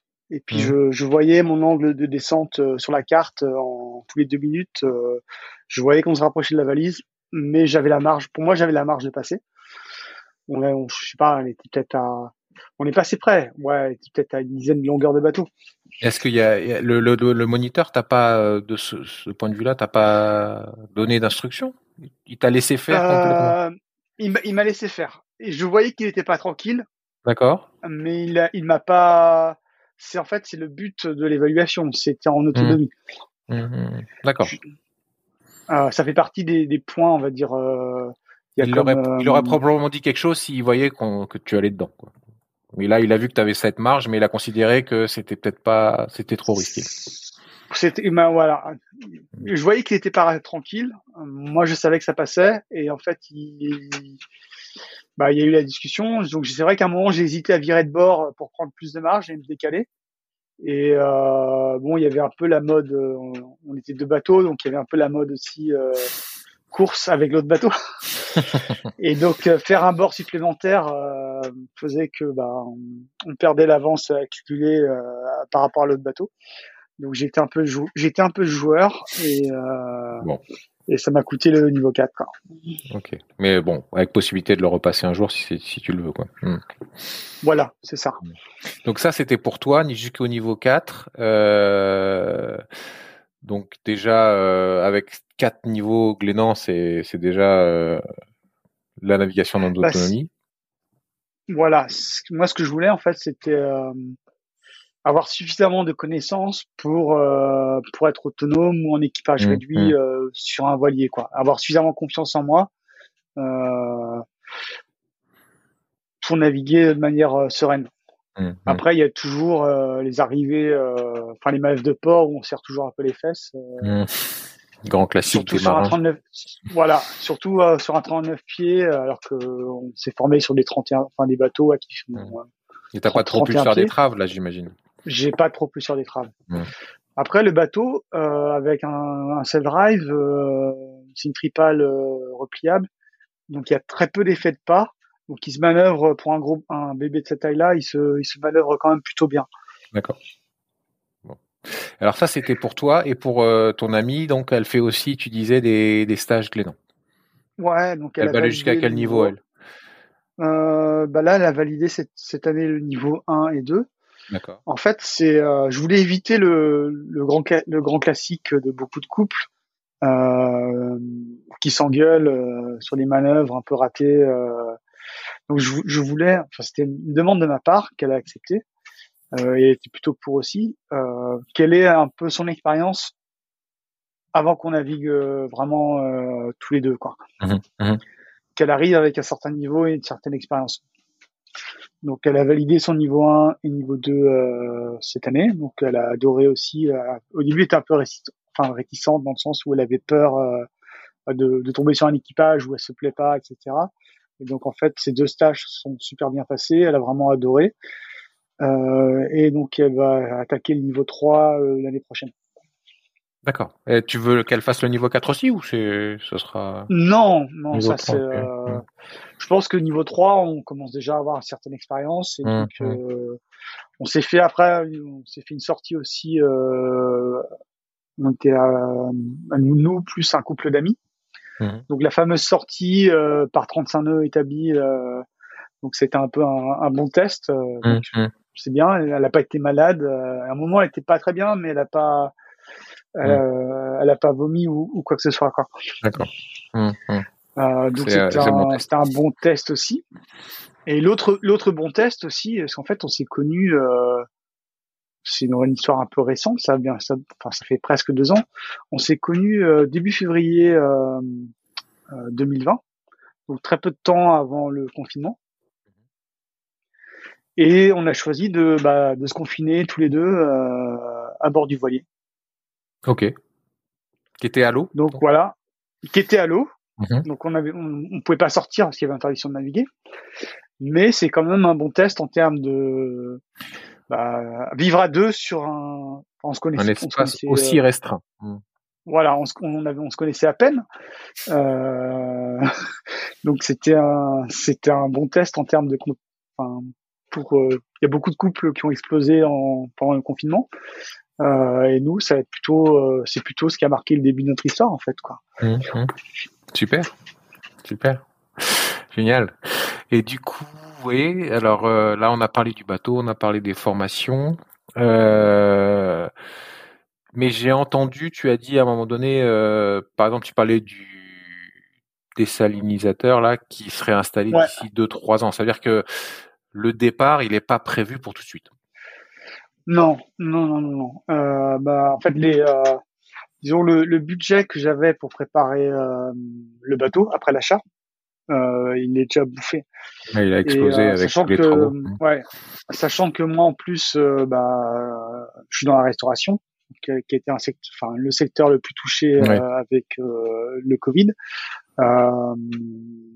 entre les travaux de l'été dernier euh, et cette année, j'ai pas eu, enfin entre les deux, j'ai pas eu le temps de refaire ma case de bord. D'accord. Donc euh, autant euh, le bateau, je, je l'ai acheté content, cash. D'accord. Euh, euh, autant euh, bah, j'ai fait quelque chose que je m'étais juré de de de pas faire. j'ai dû emprunter, j'ai dû faire un prêt personnel pour financer ces travaux-là en fait. D'accord. Et alors du coup, euh, on peut y venir. Tu avais euh, aussi, je crois, lancé une, une cagnotte. Euh, tu veux, tu veux lancer un appel là-dessus ou, ou est-ce que c'est bah, quelque chose bah, Oui, pourquoi pas. La cagnotte a été créée, donc elle n'a pas vraiment fonctionné. Mm-hmm. donc on a, au début, les premiers devis, on avait, on va dire, hypothèse pessimiste. on, tablait sur 8000 euros de travaux. Mm-hmm en fait, euh, on arrive quasiment à 15 000 euros de travaux, la facture totale. Euh, si, et si on rajoute en plus les frais de matage, enfin de matage, des matages euh, et les travaux qui ont été, qui ont été effectués sur le mât, rien que pour cette année, on arrive à 17 000 euros de, travaux. Euh, donc ça fait mal. Euh, donc du coup, euh, bah, ça retarde. Alors que on avait fait les comptes un peu euh, l'année dernière après les travaux. en gros, 17 000 euros, c'est ce qu'on prévoyait en termes d'équipement et de à acheter et travaux à faire pour pour compléter la préparation du bateau. D'accord. C'est pour ça du coup tu, tu, tu décales? Parce qu'il y avait il y avait une date au départ ou est-ce que du coup vous êtes maintenant en train un peu de décaler pour pouvoir justement vous remettre à flot? Moi j'aurais bien aimé partir euh, éventuellement euh, je crois que la, la date c'était euh, l'automne prochain mhm. ou l'automne 2023 et, donc là on serait plus euh, plutôt sur 2024-2025. D'accord. Alors, euh, tu, tu as eu cette idée de, de cagnotte, euh, mais alors qu'est-ce que tu... Parce qu'il faut, il faut une contrepartie en général quand tu demandes des sous. Euh, qu'est-ce que c'est la contrepartie que tu offres à ceux qui vont qui participeraient à ta cagnotte? Euh, bah, effectivement, c'est plusieurs personnes sur Instagram ont, enfin, on dit que bah je, je, devrais lancer une cagnotte et eux euh, qui suivent le compte euh, et qui suivent un peu l'histoire euh, du bateau, on dit que bah si je crée une cagnotte, eux verseraient. Mhm. Du coup, je, je l'ai créé. Mhm. après la contrepartie, bah, on avait proposé des sorties avec nous en côtier, genre euh, bah, éventuellement euh, Bête Quiberon, euh, Belle-Île, voilà, Tédic, éventuellement Croix. D'accord. En, Donc, des navigations. Des navigations. voilà. Mmh. D'accord. Invitation à bord, à, nos, frais, à nos charges et pour bah, quelques jours de croisière en, en côtier. Quoi. Mmh. Alors tu as parce que bon après quand tu fais appel à ça les gens sont pas forcément sur la côte. Euh, non. Du coup, euh, parce que j'ai vu que tu as, un logo. Est-ce que tu prévois des produits un peu dérivés que tu pourrais aussi euh, proposer euh, euh Je sais que certains le font. non, le logo c'était plutôt plutôt sur pour le compte Instagram et mmh plutôt pour. on avait créé un blog mais qui est enfin qui est suspendu pour l'instant parce que je n'ai pas eu trop de temps de m'en occuper, qui sera mmh peut-être remis en ligne et réalimenté plus tard. Euh, mais ouais, je s'amuser à faire un petit logo. Euh, tu pourrais envisager par exemple des t-shirts. Hein, tu dis si tu, voilà, si tu me donnes 50 euros, un t-shirt. Ouais, ouais, éventuellement. Après, on l'aurait fait peut-être parce que le, projet c'est enfin, c'est un duo, mais on sait que pour, pour les traverser, je pense qu'on on, prendra des équipiers, éventuellement un autre couple. Mmh j'ai déjà des couples d'amis qui sont plus ou moins volontaires. Euh, pour faire une partie du trajet, éventuellement un convoyage jusqu'au jusqu'aux Canaries, euh, euh, et peut-être après la transat jusqu'aux Antilles. D'accord. Et du coup, c'est c'est quoi oui? vas-y, vas-y. C'est parce que c'est vrai qu'à 4, c'est c'est quand même plus confort qu'à 2. Mmh. ça permet de faire des roulements et, et mise en place de cars. donc c'est moins éprouvant que, que naviguer à deux. Mmh, alors euh, justement les, les, navigations là, ça sera, j'entends parler des Canaries et des d'une transat, c'est-à-dire que c'est ça la première euh, la première étape, c'est de passer de l'autre côté de l'Atlantique? Euh, la première étape du projet, ouais, c'est ça. Mmh Après, en attendant, je pense qu'on va plutôt naviguer le long de la côte bretonne. Mmh cette année, ben, j'ai un peu écumé toute la côte, toute la, je veux dire, toute la côte sud, c'est-à-dire de la pointe de Pinmar jusqu'à jusqu'à l'estuaire de la Loire. Mhm. Euh, après, avec la formation Glénan, euh, je connais relativement bien déjà la, la côte nord, c'est-à-dire de, euh, de Roscoff jusqu'à jusqu'à Granville. C'est un beau terrain de jeu aussi. Mhm. Euh, je pense que j'aimerais bien faire aussi un peu bah, la, la mer d'Iroise, de Pinmar jusqu'à Roscoff. Mhm. là où il y a des coins sympas et c'est assez technique aussi. Avec il y a des beaux courants là, ouais. Le, le Ratsin aussi. Et puis éventuellement euh, euh, pousser jusqu'aux îles euh, Scilly. Donc Très faire, sympa. Des faire des premières un peu naves, un peu hauturières, mmh. et éventuellement aussi une transmanche en, en, préparation. Mmh, mmh, enfin, en guise de test. Et puis, euh, et puis avant vraiment de partir, peut-être traverser une, ou deux fois aller-retour le, le, golfe de Gascogne ça peut être euh, c'est un bon exercice aussi. Ouais, je pense aussi. Ouais. J'ai fait la Fastnet là et euh, je suis, on, est, on passe au, large des Scilly là. C'est vrai que c'est ça a l'air très très sympa les Scilly. Hein.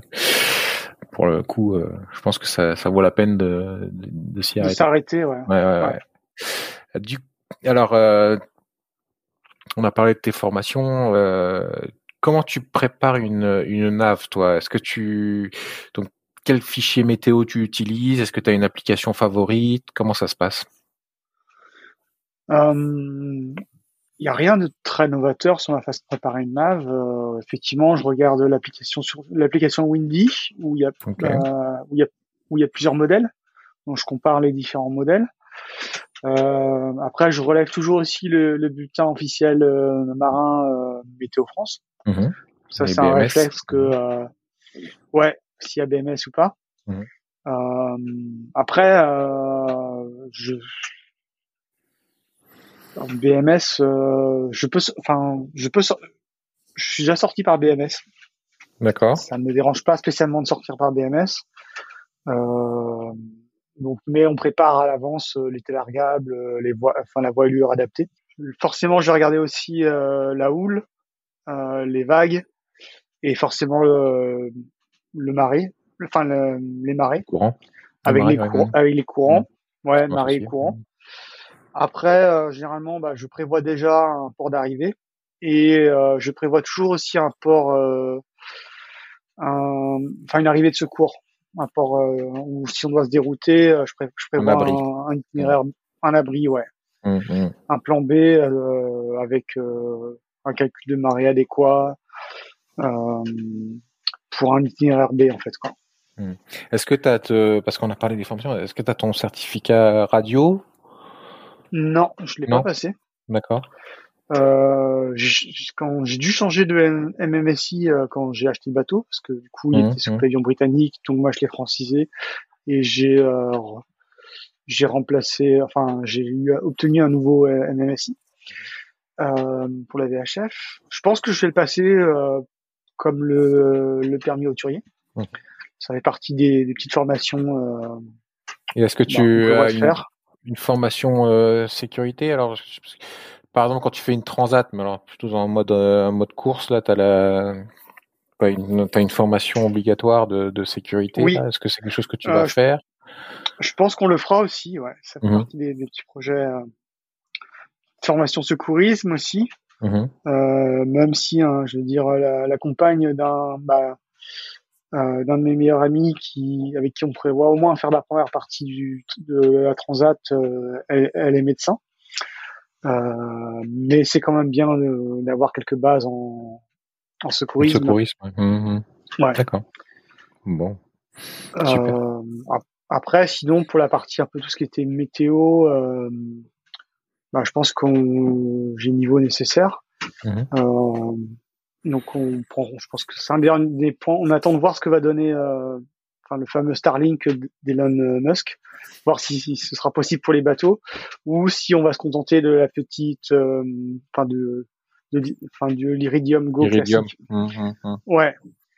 Moi, j'ai Euh, l'expérience de de l'Iridium, voir, euh, ça marche pas top top. Enfin, euh, à chaque fois qu'on a voulu l'utiliser, on s'est rabattu sur des zones euh, plus restreintes avec du GFS only, parce que dès qu'on voulait prendre des fichiers météo un peu plus costauds, c'était euh, c'était galère. Mais bon, on a peut-être pas la patience en même temps. Euh, donc après, euh, c'est vrai que euh, je suis un, un, un gros joueur de Virtual Regatta où on suit les, euh, enfin je télécharge, enfin ce qui m'a permis un peu de me mettre le nez dans dans le routage. Mhm. Donc euh, en utilisant différents routeurs, euh, différents, enfin télécharger les fichiers météo toutes les 6 heures euh, Mhm. et, et de d'opti- d'optimiser la route par rapport à ça. T'as terminé la Transat Jacques Fab là ou quoi? Euh, pas encore. Je pense que euh, j'ai fait les quatre. Euh, je veux dire en classe 40 et en Ocean 50, ça marche plutôt bien. Mhm. Euh, par contre, euh, j'ai pris les mauvaises options dès le départ en ultime et euh, En IMOCA. Non. en IMOCA, j'ai pris les- la, la route euh, ouest dès le départ, donc ça m'a un peu euh, planté. Mhm. Euh, après, euh, j'ai fait des mauvaises, des mauvais choix, on va dire stratégiques euh, pour le passage des Canaries en ultime, où j'ai enchaîné trop d'empannage euh, et j'ai dégringolé, dégringolé dans le classement. D'accord. Donc euh, les arrivées, on va dire, euh, ouais, peut-être dans deux trois jours en ultime, euh, trois quatre jours en en Ocean 50 D'accord. et euh, Imoca classe 40, euh, on est encore, il y a encore un peu de temps. Ok. Ah, c'est bien. Moi, je, ouais, j'avoue que je participe pas, mais c'est toujours assez, euh, assez sympa, effectivement, euh, de pouvoir, euh, pouvoir participer de cette manière-là. Euh, du coup, euh, ben, écoute, on va, on va conclure. euh, et j'aime bien conclure euh, avec euh, les conseils. Alors, euh, j'aime bien demander à mes, à mes invités ce qu'ils conseillent de faire et de ne pas faire dans ce genre de, de projet de projet de, de partir et puis de dans ton cas c'est c'est de partir faire une transat et probablement un tour du monde qu'est-ce que Ouais. tu conseilles alors? Bah après, le, le conseil, les conseils que je, que je peux donner, c'est euh, bah, assez personnel, c'est euh, se poser se poser des questions, c'est un, un peu le, le cheminement euh, du choix de vie que j'ai fait. Parce que moi, il y avait, enfin, il y avait une part de très personnel, après il y avait un, euh, une part pas politique, mais on va dire un, un peu euh, anti-système aussi. Euh, le fait d'habiter sur un voilier où on, est on se met, on se place volontairement un peu à, à la marge de la société. Euh, donc il faut assumer ce, ce côté-là. Euh, après, on peut le faire pour différentes euh, différentes raisons. Euh, moi, clairement, je l'ai fait parce que en gros, bah, je rentrais pas dans les cases de notre société un peu trop un peu trop fermée. Et donc Mhm. quelque part, je me suis créé ma propre case. d'accord donc l'importance de, de bien de bien se préparer de bien connaître son ce, ce qu'on Voilà. veut etc Mhm. Donc après, euh, tester, euh, parce que euh, euh, ça dépend si les gens partent de Méditerranée ou partent de Bretagne. Donc moi, j'ai choisi un bateau qui est relativement confortable, bien isolé, où euh, ça va être mon, troi- mon enfin, ça va être mon, troi- mon troisième hiver à bord. Euh, j'ai jamais eu froid, euh, j'ai jamais eu de enfin très peu de condensation, très peu d'humidité. Euh, donc ça c'est un c'est un critère euh, qui a, qui a son importance aussi, euh, surtout dans la phase de préparation. Mhm. Parce qu'après une fois aux Antilles, euh, je veux dire, on s'en moque un peu, euh, quoique l'isolation, c'est un double sens, c'est-à-dire le bateau a tendance à voilà, voilà, il a tendance, même l'été, il a tendance à, conserver la fraîcheur de la nuit et de la restituer pendant une grosse partie de la journée. Mmh, mmh. Euh, donc, euh, pour l'achat du bateau, on va dire, euh, bah, sélectionner le bateau qui qui correspond à vos besoins. faites pas comme moi, faites appel à un expert. Donc ça, maintenant c'est quelque chose. Expertise du bateau ton prochain bateau, il y aura une expertise. J'ai pas prévu de le changer, mais oui, il y aura une expertise. Parce que à défaut de pouvoir se, euh, bah, se retourner contre l'ancien propriétaire bah, pour se cacher, euh, parce que moi j'en ai eu quand même, euh, bah, j'ai eu la quille, j'ai eu le safran, et j'ai eu sur le moteur aussi, il y avait un double alternateur, et en fait la, le, le support de du deuxième enfin, alternateur avait déjà cassé ils avaient euh, colmaté ça avec une sorte de résine mhm. qu'ils avaient repeint en verre Volvo. Et euh, mais euh, avec les vibrations, en fait, l'alternateur tenait que par une vis et la vis a fini par, par péter quoi. Mhm, mhm. donc c'était un beau vis caché aussi. Mais après, ça, un, un expert ne l'aurait pas vu non plus. Mais euh, en cas de problème, vous pouvez, euh, sachant que les Anglais, enfin les, les, Britanniques sont sortis du, euh, enfin, je veux dire de l'Union européenne, donc en termes de poursuite, ça aurait été compliqué. Hmm. Euh, à ce moment-là, qu'est-ce qui se passe D'ailleurs, on se retourne vers l'expert?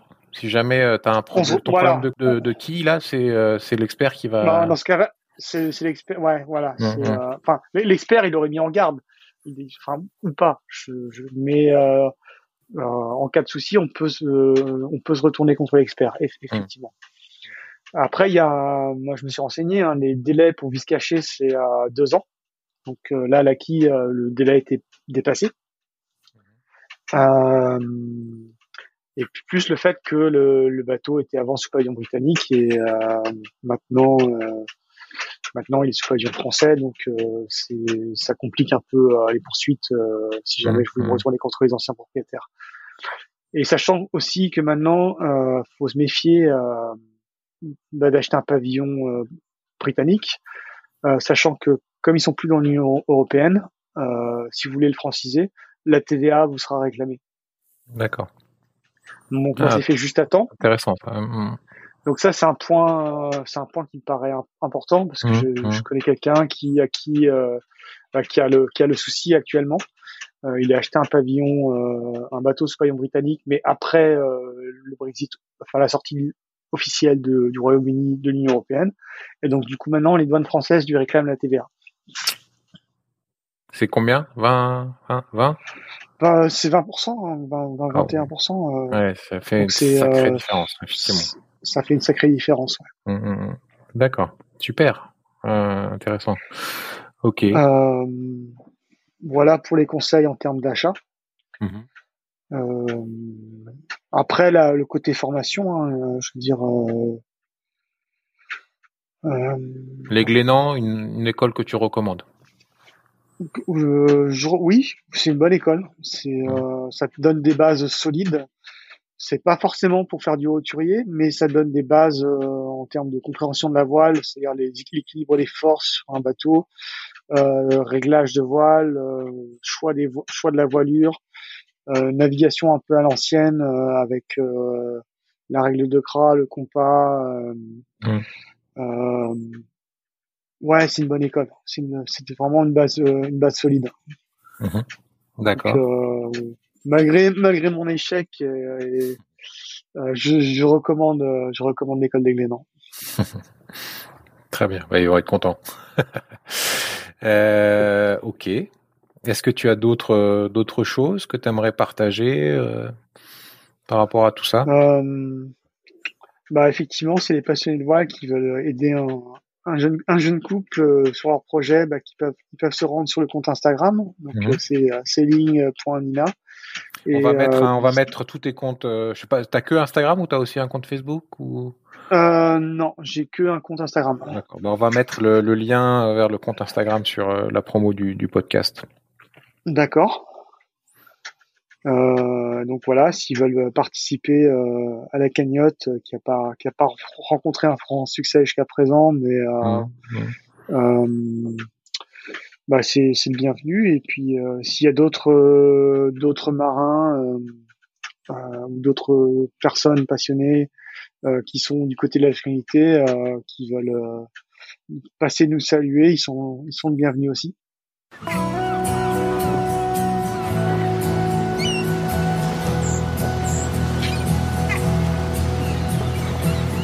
Merci d'avoir navigué avec nous jusqu'au bout. Si cette sortie en mer vous a plu, et pour participer aux prochaines navigations, n'hésitez pas à noter, liker et commenter cet épisode sur vos plateformes préférées. Les canaux VHF de Voilier sont sur Facebook, Instagram, Twitter et LinkedIn, ou sur le site voilier.com. v o i x l i 2 e. Vous trouverez tous les liens dans la description. En attendant, bon vent et à très bientôt.